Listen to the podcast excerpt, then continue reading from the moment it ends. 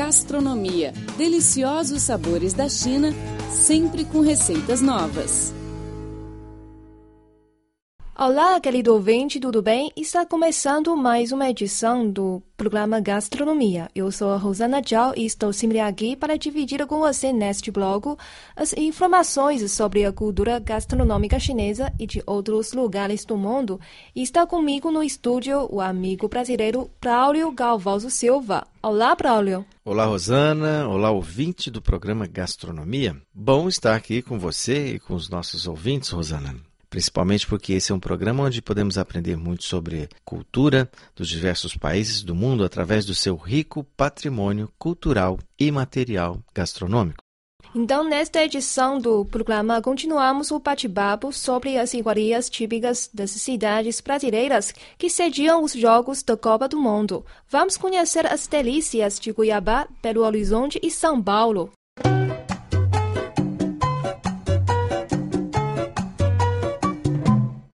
Muitos estados brasileiros, a culinária cuiabana possui traços tradicionais e contemporâneos, mas que se diferem pelo uso de ingredientes da flora e da fauna nativa, combinações, modos de preparo.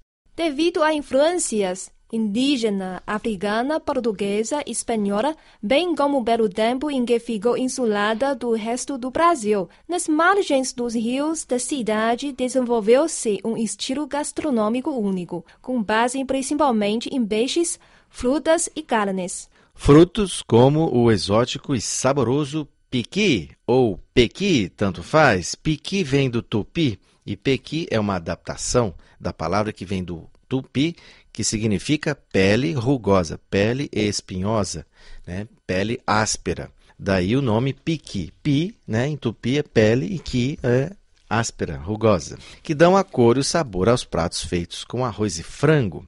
A mandioca, a manga e o caju, o charque, os peixes frescos são ricamente combinados pelas mãos hábeis e criativas de tradicionais quituteiras nas suas residências ou nos restaurantes especializados em comida típica a tradicional Maria Isabel, a original farofa de banana da terra, o pintado à milanesa e o ensopado cuiabano são alguns dos pratos exclusivos da culinária local. Rosana, estou com água na boca. Sim. Os peixes se sobressaem nas mesas de Goiabá por estar situada próxima de rios. Por isso, pratos como o bagu assado, a pirabodanga na brasa, o arroz com bagu cego, a moquega goiabana, o caldo de piranha, a vandrecha de bagu frita, o dourado ou pirabudanga na folha de bananeira, a caldeirada de Bacley e a preferida da população local, a maldiga de pindado, fazem parte das criações que diferenciam a gastronomia desse lugar. Além dos peixes, existem frutas nativas que são utilizadas na preparação de deliciosas sobremesas, além de refrescantes bebidas. As principais são o caju, a goiaba, a laranja, o mamão, a banana e outros exclusivos da terra, que são ingredientes principais de várias delícias, como o furundu doce, preparado com mamão verde, rapadura e canela. Piché doce, elaborado com milho torrado e socado no pilão com canela e açúcar. Bolo de arroz cuiabano. Também tem o francisquito biscoito, feito de trigo e açúcar. Queijadinha doce, feita com coco, queijo ralado e doce de leite, doces de caju, manga e abóbora em pedaços cristalizados. Além desses doces, você poderá experimentar rapaduras feitas de caju, laranja, goiaba e banana, além dos bolos de, e biscoitos cuiabanos e os deliciosos picorés da Chabada dos Guimarães, todos 100% naturais.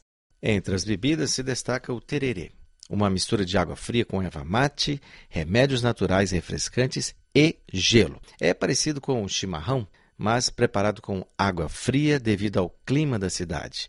O licor de piqui e o afrodisíaco guaraná ralado substituem o tradicional cafezinho brasileiro nas famílias tradicionais de Cuiabá. Finalmente encontramos o chopp e a cerveja, muito consumidos em Cuiabá devido ao calor.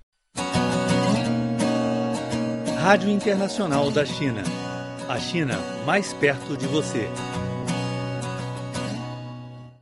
E a seguir vamos conhecer outra cidade linda, Belo Horizonte, capital das Minas Gerais. Pois é, Rosana, as Minas Gerais eram lugares, é, era um lugar onde havia muitas minas, né? Por isso o estado ganhou esse nome. As Minas Gerais transformou-se no estado de Minas Gerais.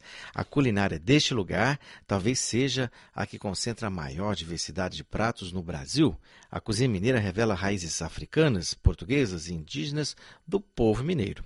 No século XVII, o Brasil viveu um ciclo muito forte do ouro, né? a descoberta de preciosidades como ouro e diamante em Minas Gerais despertou o interesse de milhares de pessoas em todo o Brasil. Essas regiões mineiras se tornaram o mais importante centro econômico do Brasil. Minas Gerais está localizado próximo aos estados do Rio de Janeiro e São Paulo. As pessoas que vieram de várias localidades do país trouxeram com elas suas mais diversificadas receitas. Com o tempo, essas receitas tradicionais sofreram modificações, como a troca ou adição de ingredientes, resultando numa interessante mistura de sabores. Isso fez com que a cozinha mineira se tornasse completamente diferente. A comida mineira é muito tradicional e as receitas foram passadas de geração a geração. Tem uma história, Rosana, de que o presidente Bill Clinton chegou a pegar avião escondido para vir comer comida mineira no Brasil, ou para ir comer comida mineira no Brasil.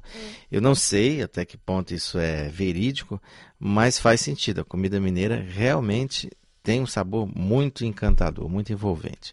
Alguns pratos populares de lá são feijão com farinha de mandioca, frango com quiabo, frango ao molho pardo, biscoitos de fubá de milho, tutu à mineira, feijoada, goiabada com queijo, entre outros deliciosos pratos. Alguns brasileiros gostam de saborear suas refeições com licores feitos a partir de jabuticaba, pequi, savana de frutas, cachaça ou aguardente, que é a mesma coisa, né? É, ou até mesmo um delicioso café, ou talvez o, o suco da da cana-de-açúcar, ou sumo dela, o que a gente chama no Brasil de garapa. Sim, e os ingredientes responsáveis pela distinta culinária mineira são alimentos como alho, cebola, mandioca, milho, mel e batata doce, além de carnes, ervas, pimentas, salsichas e frutas tropicais como a goiaba, jabuticaba, Todos estes ingredientes refletem a cultura dos diferentes povos e combinam-se entre si para tornar a cozinha mineira rica e mais saborosa. A cozinha mineira é um reflexo das experiências dos diversos povos e muitos dos sabores adquiridos tiveram origem durante o período colonial.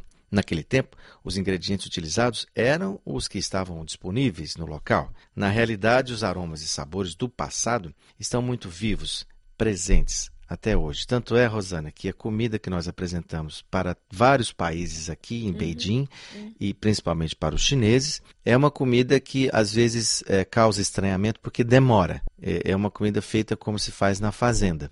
Então, às vezes, as pessoas acham que a comida vai demorar 20 minutos para ser feita, e outras vezes a gente demora uma hora e meia para fazer alguma coisa. Mas o resultado tem agradado. Isso é, o mais importante. Né? É, Diz-se, por exemplo, que os escravos deixaram como herança a feijoada, embora haja polêmica em torno do assunto. Enquanto o feijão tropeiro foi herança dos tropeiros, ou seja, os responsáveis por cruzar os estados transportando suprimentos montados em mulas, né? ou cavalos, ou equinos, quais sejam. O feijão tropeiro é não somente delicioso de experimentar, mas a sua apresentação o torna muito atraente. Rádio Internacional da China. A China de um jeito que você nunca viu. A seguir, vamos conhecer as iguarias de São Paulo. Rosana, desde 1532 até o ciclo do café, os hábitos alimentares de São Paulo não mudaram muito. Os jesuítas começaram a criar animais de pequeno porte, a plantar mandioca, milho, cará e feijão. Frutas como pinhão, jabuticaba, araçá, pitanga e cambuci fazem parte da herança dos indígenas, tanto no uso como na origem do seu nome. Por exemplo, pitanga quer dizer vermelho. Jabuticaba quer dizer comida de jabuti. Jabuti é um quelônio, né? Uma coisa parecida com a tartaruga. Né? Jabuti é uma espécie aí de quelônio, quer dizer, é uma espécie do que a gente conhece genericamente como tartaruga.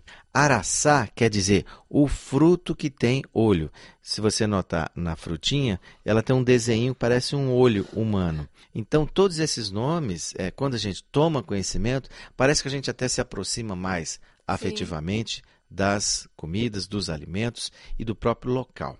Os bandeirantes que saíram de São Paulo, por exemplo, querendo escravizar índios, acabaram espalhando uma dieta cheia de feijão, carne seca, toicinho. Toicinho, para quem não sabe, é aquela manta de gordura que, que, que o porco tem, né? que a gente também chama de bacon. Né? Junto com esses vinham, por exemplo, o milho, as frutas e as carnes de aves, a capivara, a anta, o tatu, a capivara ou a anta são animais parecidos assim do porte de um cachorro, tá? Ah, e só que a capivara é, é, um, é um roedor, talvez seja o maior roedor do mundo. Ele fica roendo as árvores, as, as espécies vegetais, as sementes, né? E o tatu é um bichinho, inclusive ele representa o mascote da Copa, um dos tipos de tatu que a gente tem no Brasil. Tudo isso deu origem ao tradicional prato paulista virado de feijão. Além do virado, tem leitão à bruruga e frango. No interior, dava para encontrar cuscuz de legumes, mandioca frita, feijão com carne de porco e arroz de carreteiro. São Paulo também deixou legado de alguns pratos e outros estados, como paçoca de carne seca e arroz com suan. Outras delícias que ficarão até hoje são as pamonhas, curós e canjigas. Curaus.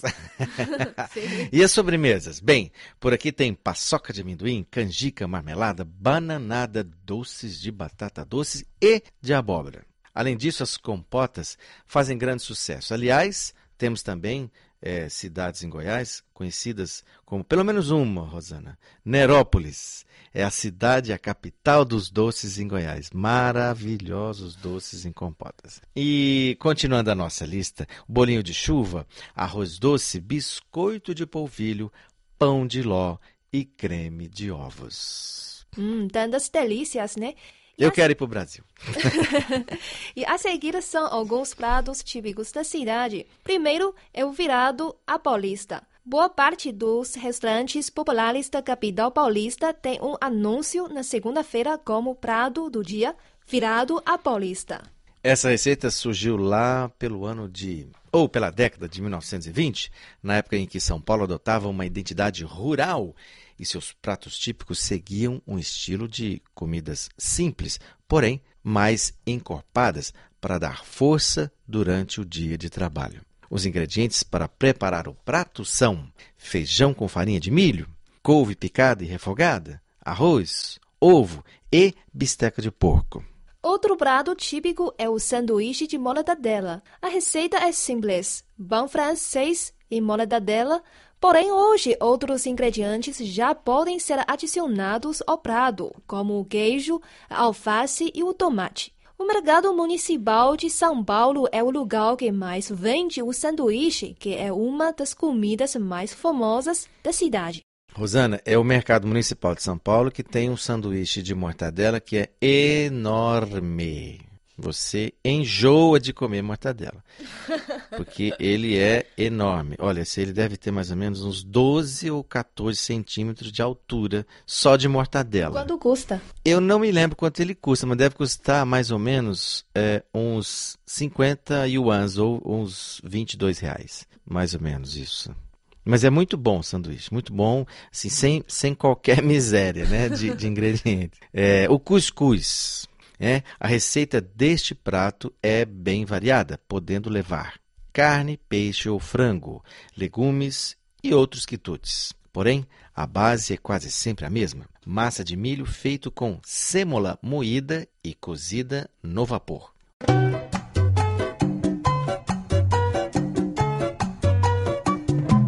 Bom, chegamos ao fim do programa. Eu sou Rosana Tchau. Muito obrigada pela sua companhia. Eu sou Braulio Calvoso Silva. Obrigado também pelo carinho, pelo privilégio de sua audiência. Voltamos na próxima semana com mais informações peculiares sobre as iguarias típicas das cidades brasileiras que sediam os Jogos da Copa do Mundo.